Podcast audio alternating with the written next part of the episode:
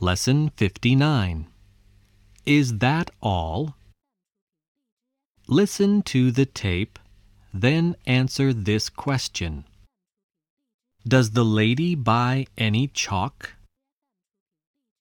I want some envelopes, please.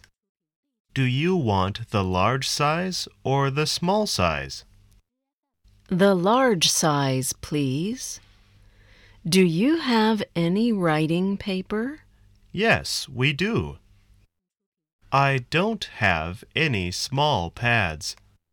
I only have large ones. Do you want a pad? Yes, please.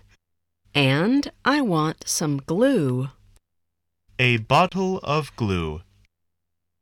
And I want a large box of chalk, too. I only have small boxes. Do you want one?